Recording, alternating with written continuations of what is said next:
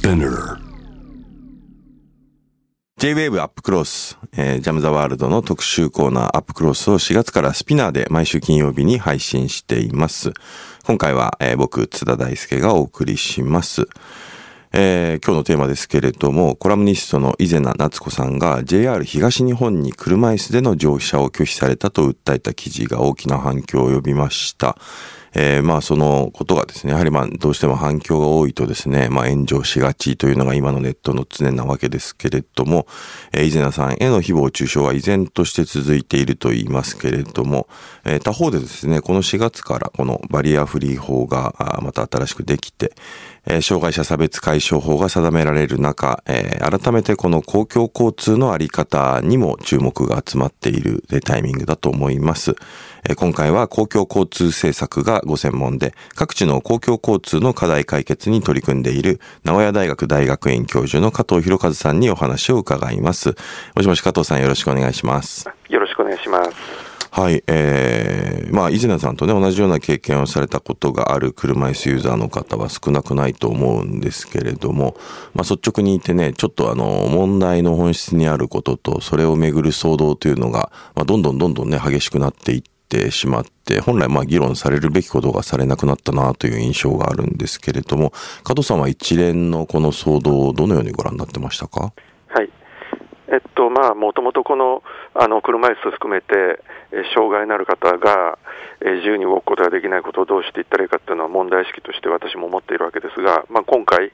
あの健常者にとってたやすく降りられるような階段が降りられないでその結果としてみんなが普通に使っている駅を使えない。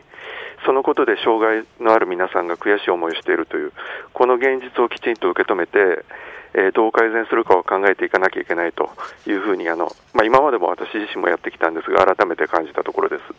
ただあの残念ながら、まあ、そう思ったとしてもすぐには解決しない問題でもあるんで、まあ、粘り強く取り組んでいかなければならないということも思いを新たにしてます、うん、あの加藤さんがこういったあの公共交通のことをあの研究されて大体何年ぐらいになるんでしょうか？まああの研究というよりは実務的に取り組んでいるんですが、もう20年ぐらいになりますね。うん、これ、はい、まあもちろん公共交通の課題っていうのはバリアフリーだけではなくて、さまざまなもの分野があるとは思うんですけれども、はい、まあこの今回のね、あのまあバリアフリーという点に限って言うと、そのまあ実務的に関わるようになり始めてから20年前と今だとどれぐらい変化がありましたか？やはりあのその頃ですと、あのエレベーターだとかですね、あるいは階段だとかいったことが、あの階段がバリアになっていて、えー、行けないところがエレベーターができたとか、スロープができたとか、そういったことはもうかなり進んできたのかなということはあります。それからあの駅員さんであるとか、バスの運転手さんであるとか、あるいはお客さんの対応ですよね、そのあたりもあの以前だと、まあ、かなり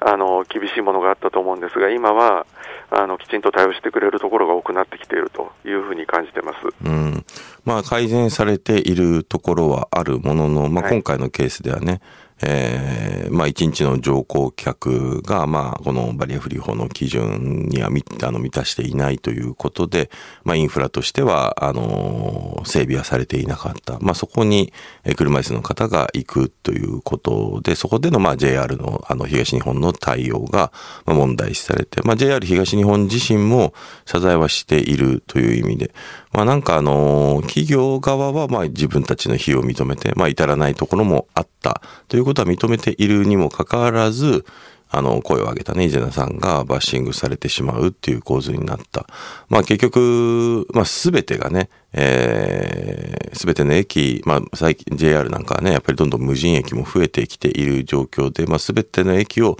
整備できるわけではないという、まあ金銭的、コスト的な事情があるにせよ、しかしやっぱり目指すべきこの、バリアフリーというものの理念と、まあなんか過渡期だからこそ起きる出来事ではあると思うんですけれども、なかなかあの、この解決が難しいなというふうには思ったんですけれども、まあこういったこのバリアフリーをどこまで、えー、整備しうるのかっていう議論、こうしたものも、あの、かつてと比べるとだいぶ変わってきてるところってあるんでしょうか？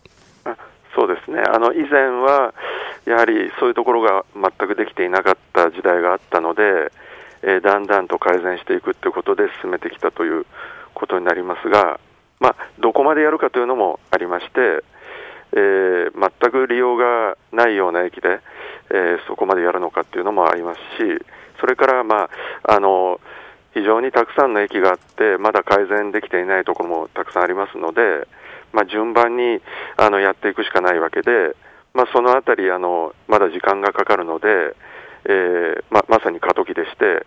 えー、その間に、まあ、今回のあの駅は、えー、まだかなり順位の低いような、あの将来、いつバリアフリー化できるかわからないような駅になるんですが、まあ、そういったところだと人手を借りて、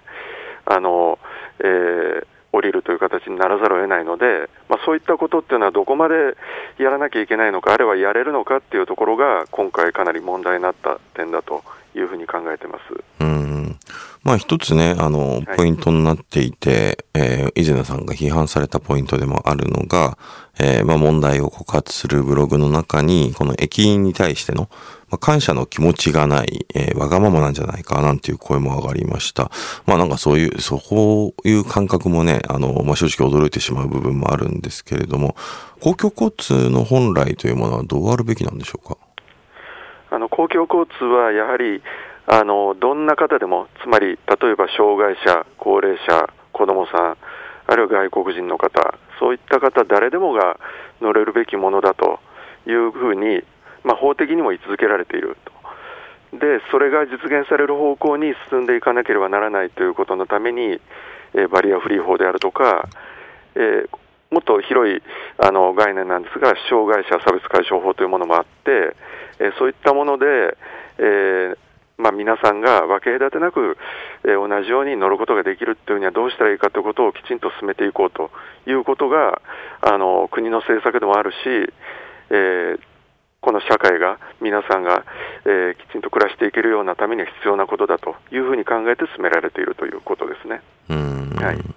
もう一つのやっぱりポイント、焦点となったのは、はい、えー、事前にこれ、あの JR に連絡するわけではなくて、うん、えー、駅まで行っ、えー、それで、まあ、駅員と交渉したこと、まあ、それで彼女が待たされたことが、あの一つの想定になりました。まあ、この事前に連絡がある、事前に連絡がない。まあ、で、それで直接その、まあ、駅で、えー、の駅員と交渉したこと自体に対する批判というのも多かったんですね。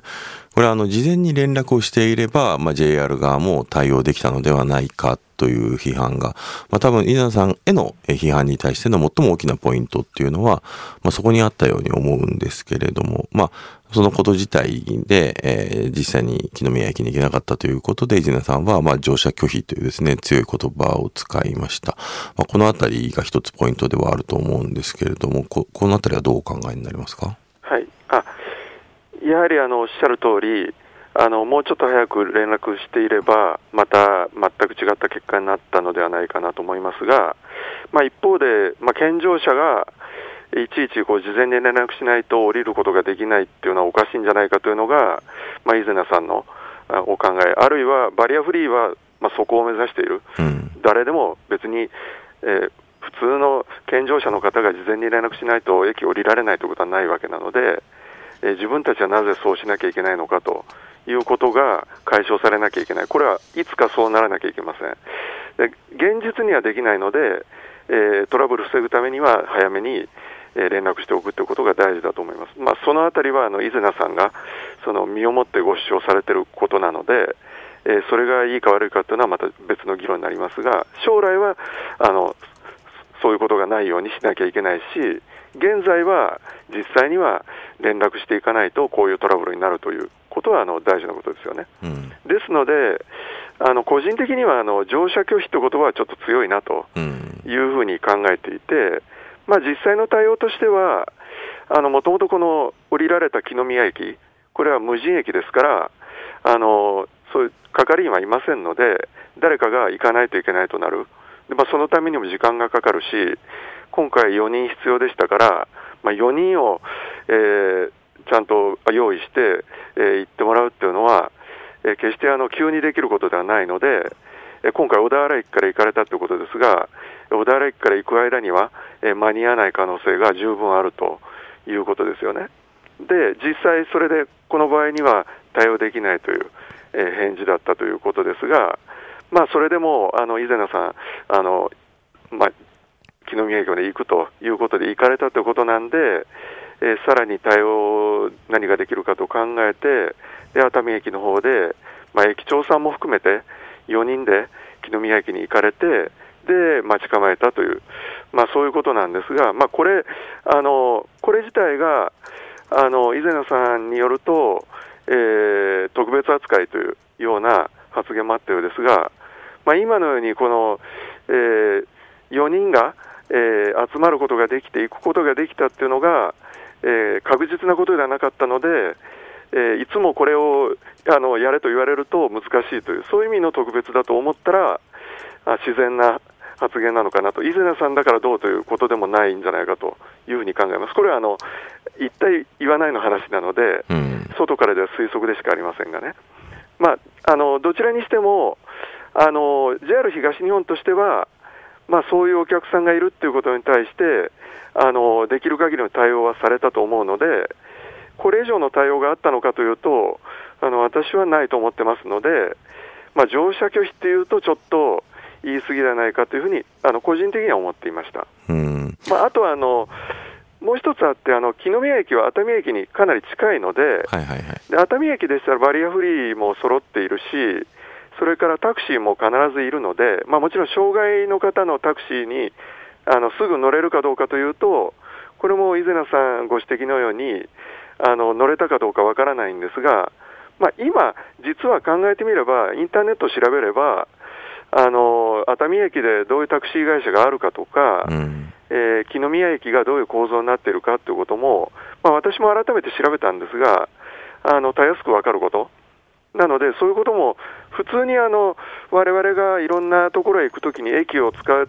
ときに駅の構造を知りたいとなったらすぐネットで調べるっていうのはあのできることなので、うん、まあ、そういうこともあの旅行の準備ということであったら、まあ、そういうことももうちょっとされた方が良かったんじゃないのかなということもまあ思ってます。まあ、このあたりはあの健常者と障害者で、えー、その何を気をつけなきゃいけないかということは違いますが、まあ、私がネットで調べた限りでは、あの十分あの分かる状況だったと思いますので、まあ、そこはあのきちんとやられた方が良かったというふうにも感じてます。ここのは難しいところですよね、はい、あの、は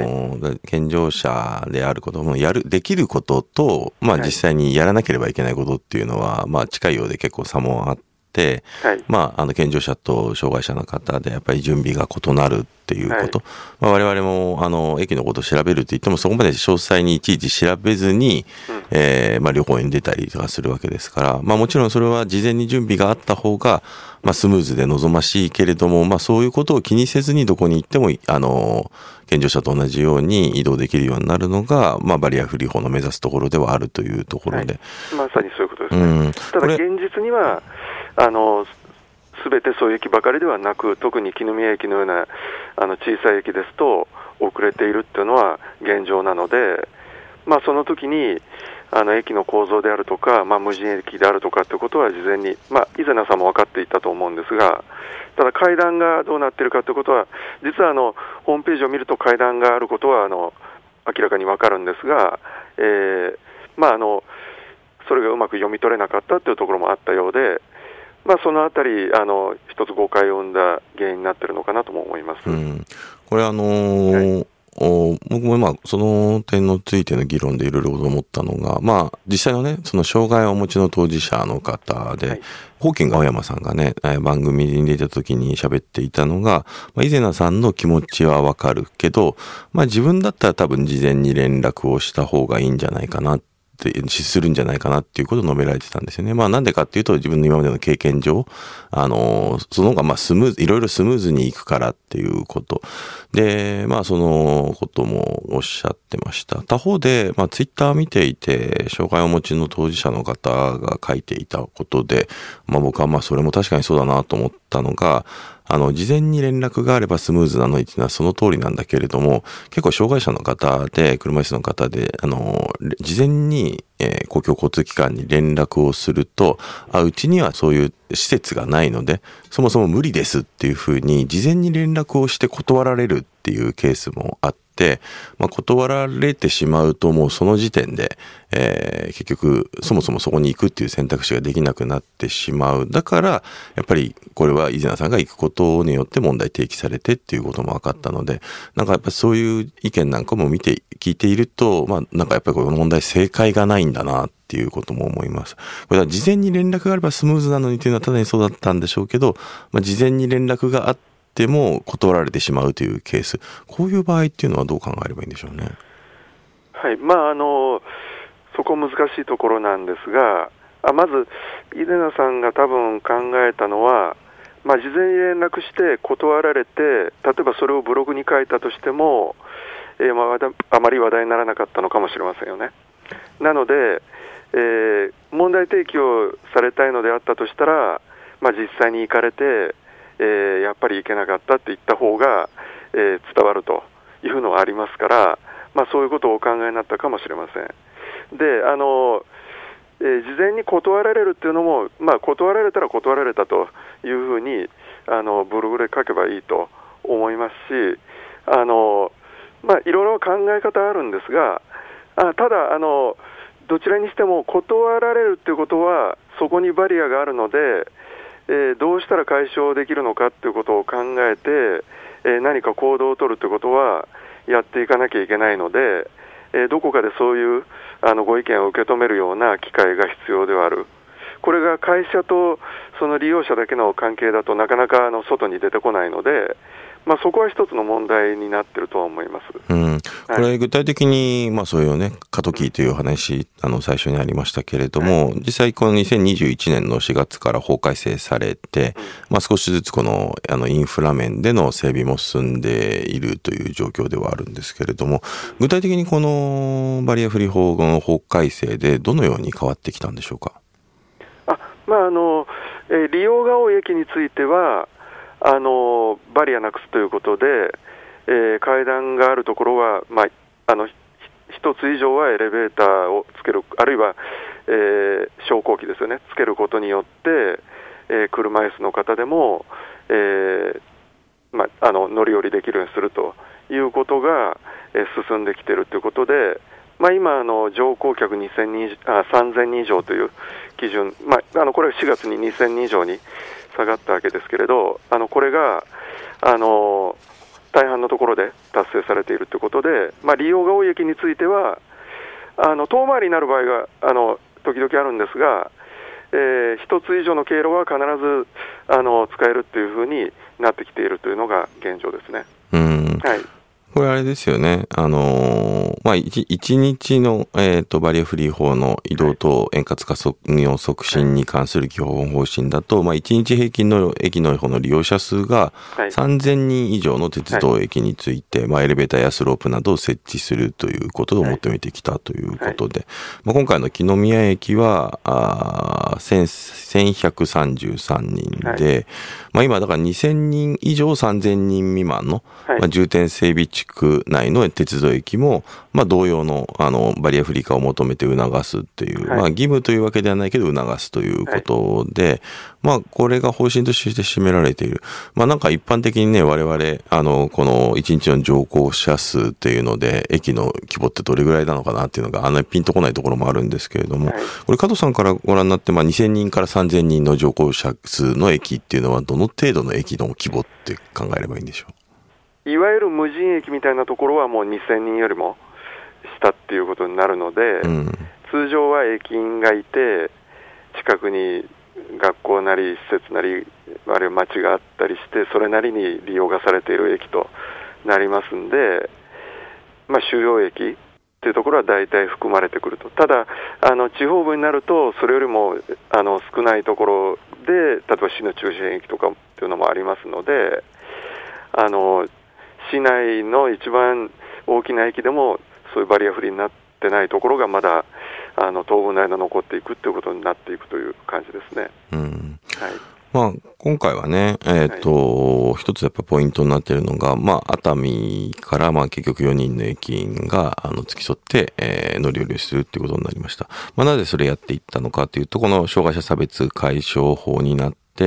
えー、障害者の、まあ、事業者ですね。事業者が障害者の差別年齢及び障害の状態に応じて、まあ、社会的障壁の除去の実施について、必要かつ合理的な配慮を、えー、するように努めるというふうに書かれていて、この合理的な配慮というのを事業者しなきゃいけないということが法律に書いています。このでも合理的な配慮というのも、なんというか、あの、かなり、あの、幅広く解釈できるような単語で、これが一つポイントでもあると思うんですけど、事業者がやらなければいけない合理的な配慮っていうのはどこまでなんでしょうか？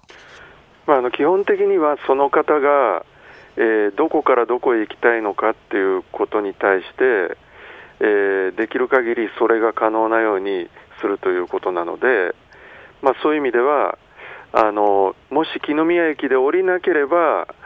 えー、行きたいところに行けないということであったなら、まあ、できる限りあのここであの合理的配慮は、えっとえー、事業者が負担が過重でないと、まあ、あの重すぎないという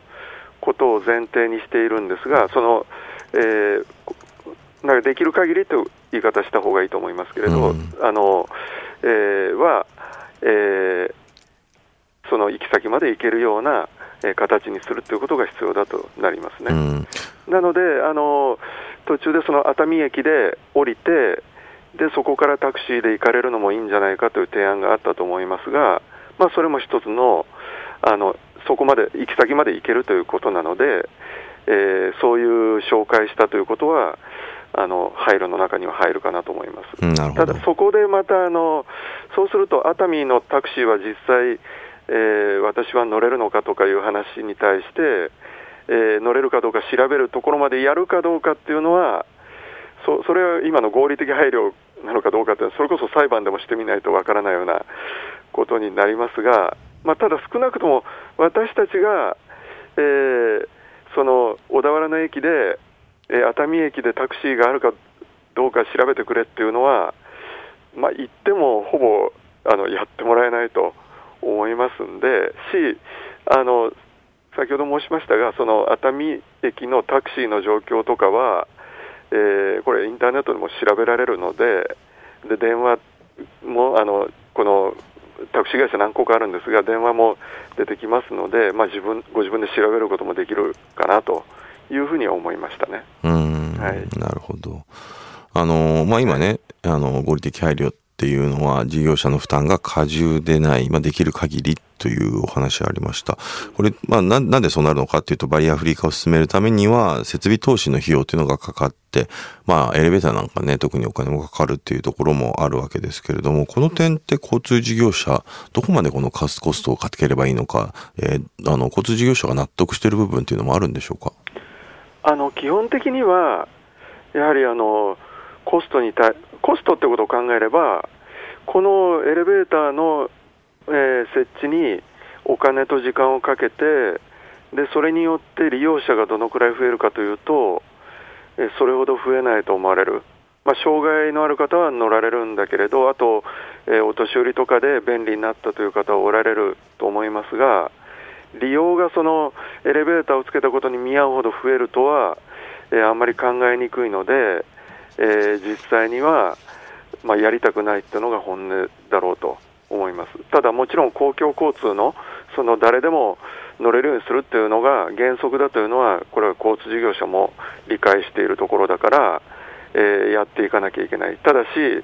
それによって収入が増えないんだったら、なかなかできないので、これは公的負担も、つまり税金投入も、えお願いして、え一緒になってやっていかないとなかなか進みませんということになりますね。うん。はい。これだからあれですよね。まあ議論見ていて、僕も多少違和感があったのが、うん、まあ、あの、移動の自由とか、まああるいは交通権なんていうのね、のがあって、えー、で考えていく上で、まあ、このエレベーターやスロープや落下防止用の策を作っていくっていうことっていうのは、まあ、これある意味で言うと、まあ、国あの国がどこまで補助するかっていう話でもあると思うんですよね。はい、で、もちろん事業者だって、あの特に民あの JR 今民間の事業者ですから、採算っていうのを考えなければいまあ、だから採算を考えなければいけないコストだからこそ、えー、これ国交ね、補助どれだけするのかっていうことでもあるのかなとは思うんですけど、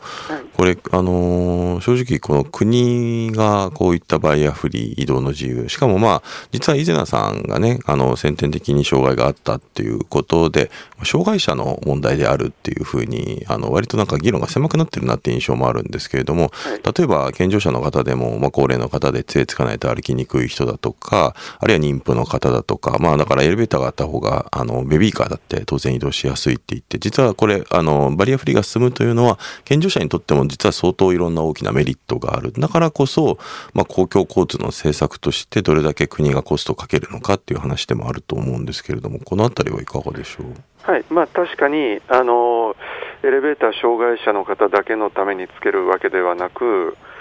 我々だって疲れていれば、ちょっともう階段上がりたくないからエレベーター乗りたいねということだってあるわけで、あのいろんな方に使っていただけるものとして作るものなので、あのそういう意味では、えー、もちろん自分がもし障害者になったとしたときに使えるというそう、そういうことももちろんある上に、えー、日頃でも使うことができるっていう意味では、えー、皆さんに、え利益があるというか、いい面があるわけだから、例えば障害者の方だけにコスト負担してもらうとかっていうのは、これは全くおかしな話になっていて、やはりみんなが、えー、同じように乗ることができるようにするために、エレベーターというのは必要な機能であって、それがついてないんで、ままあ、トイレに近いですよね、トイレもなくてもなんとかなるのかもしれませんが、あのあった方がいいし、あることによってみんな使うことができるんで、トイレの設置費用っていうのは運賃に含まれている。でそれと同じように考えたらいいのであのエレベーターがついてバリアフリーになっているのが当たり前だということに対してあの、えー、運賃負担で賄っていくっていうのは必要なこと。ただしそれを急にというか促進しようとするとこれは難しいので、えー、それからあの国としてそういうノーマライゼーションというか、えー、皆さんが同じように使うことができるようにするためには、えー、やはり公的な負担も必要だということで、その両方をセットにして進めていくというのが、まあ、今の政策でもあるし、まあ、今回あの、基準を下げているということで、またそれを加速するということになりますから、まあ、運賃負担になるのか、えー、公的負担になるのか分かりませんが、そういう負担を増やしていくことで加速していくということが行われるのではないかなというふうに考えてます。まあ、今回のね、騒動をあえてポジティブに捉えるのであれば、まあ、この騒動をきっかけに、まあ、移動の自由だとか、まあ、健常者も受けられる恩恵というところに光が当たって、きちんとここに予算を国はつけてくれよっていうようなね、議論が高まっていけば、それはそれで意味があるのかなとは思うんですけれども、はいね。はい、あとはやはりまあ、究極的な問題はね、結局まあこれに尽きるような気もするんですけど、まあ日本全国すべての駅を、駅を一気にバリアフリーをするかっていうわけには、まあ予算的にも多分いろんなもの、採算的にも、え難しいということ。となると、優先順位をどのようにつけて、まあどれぐらいのペースでやっていくのかということでもあると思います。このあたりはどう考えればいいんでしょう？はい。まあ、あの、すぐにできないし、全国に膨大な駅の数、まあ、駅だけじゃなくて、えー、他の交通機関だってあるので、まあ、ありとあらゆるところを改善していかなきゃいけないという中で、どういう順番でやるかということは、もう避けられない問題、考えなきゃいけないところで、まあ、今の、えー、考え方では、乗降客数ということになりますが、あの例えば障害のある方が多く使われる駅であるとか、まあ、病院に近い駅であるとか、いろいろあの、えー、特に配慮しなければいけない駅っていうのはあったりとか、特にバリアがきついところで改善が急がれるところとかっていうふうに、その乗降客数だけではあの決まってこない面もある。ということなんで、まあ、これは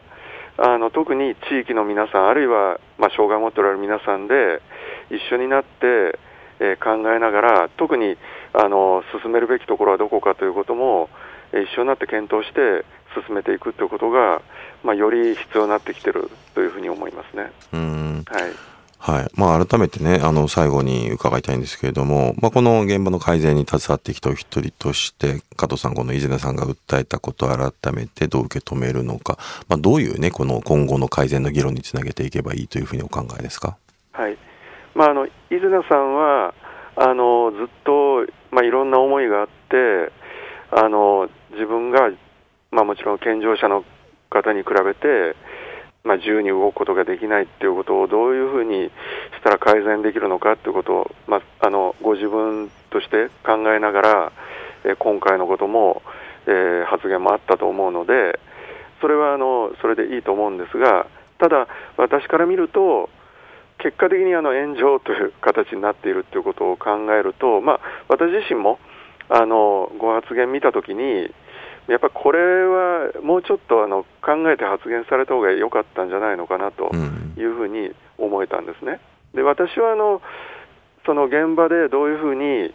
公共交通を使いやすくしていくかということをずっと考えて仕事をしているので、まあ、正直言ってあの言いたいことはいっぱい出てくるんですがあの全部言ってしまうということはなくって、まあ、我慢することもいっぱいありますあのそれはどうしてかっていうとあのここで言うことで、えー、この改善が進んでいくんだったら言った方がいいしここで言うことで変な誤解を生じさせたりとか、えー、相手を怒らせてしまってやる気なくさせたりとかそういうことになってしまったら元も子もないので、まあ、この場合はあの本当に慎重にあの言葉も選びながらあのあるいは段取りもあの考えながら進めていかないといけないことでそういうそのことが一番全体としてバリアフリーが進んでいくための早道だというふうにあのいつもあの仕事しながら痛感しているんですよ。うん、なので、まあ、そういう意味では、まあ、目指すところは同じなんだろうなと思うんですがやはりあのいろんな方がいる中でこの大事なことをどうやって進めていくかということの、まあ、戦略というか方法論というかが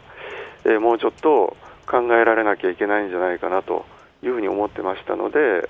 まあ、そういう意味ではちょっとこういうような話になって残念だなというふうにも思いますし、まあ、なんとかこのただし問題提起にはなっているのでその問題解決に進む方向に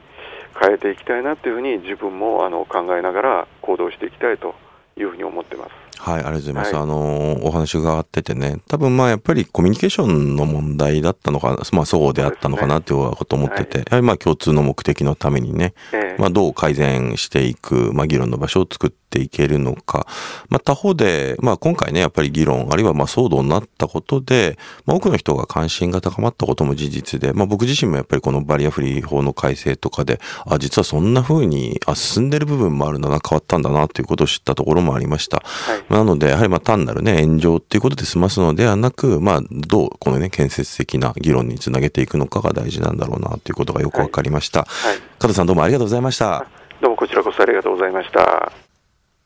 えスピナーで毎週金曜日に配信されるアップクロスでは僕、津田大介、え安田夏樹さん、堀潤さん、え青木治さんが週替わりで新しいエピソードを配信していきます。え次回は5月の28日、安田夏樹さんの担当ですね。えー、Apple Podcast、Amazon Music、Spotify、Google Podcast でもお楽しみください。以上、J-Wave アップクロスでした。